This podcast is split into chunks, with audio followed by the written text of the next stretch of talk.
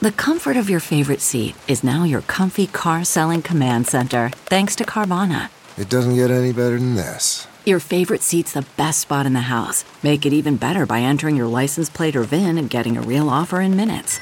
There really is no place like home. And speaking of home, Carvana will pick up your car from yours after you finalize your offer. Visit Carvana.com or download the app and sell your car from your comfy place. Good morning. I'm Randi Naughton at Fox 2 with your St. Louis news, driven by Bommarito Automotive Group. No serious injuries after a motorcycle collides with an SUV in the Metro East. The accident happened around 2 o'clock this morning near Illinois Highway 159 and Illinois Highway 162 in unincorporated Madison County near Glen Carbon. EMS checked out the teenage driver of the SUV at the scene. The motorcyclist went to the hospital with minor injuries.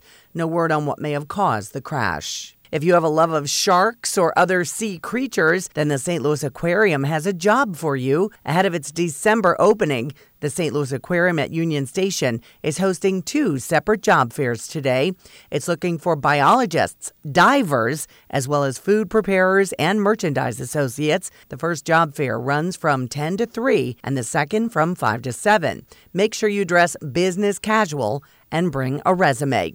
The National League Championship Series resumes in the nation's capital today. Nationals hold a two games to none lead after taking both games at Busch Stadium. Aces will be on the mound for both teams tonight. Cardinals stopper Jack Flaherty going against the Nationals' 18 game winner Stephen Strasburg. First pitch, 6:38 Central Time. From the Fox 2 Weather Department, temperatures chilly out the door this morning, but they'll warm to near 70 this afternoon. Tonight starts clear, but clouds will take control after midnight. Tuesday mostly cloudy with a few quick-hitting showers, but no rain all day. It'll turn cooler and windier Tuesday afternoon after a high in the 60s.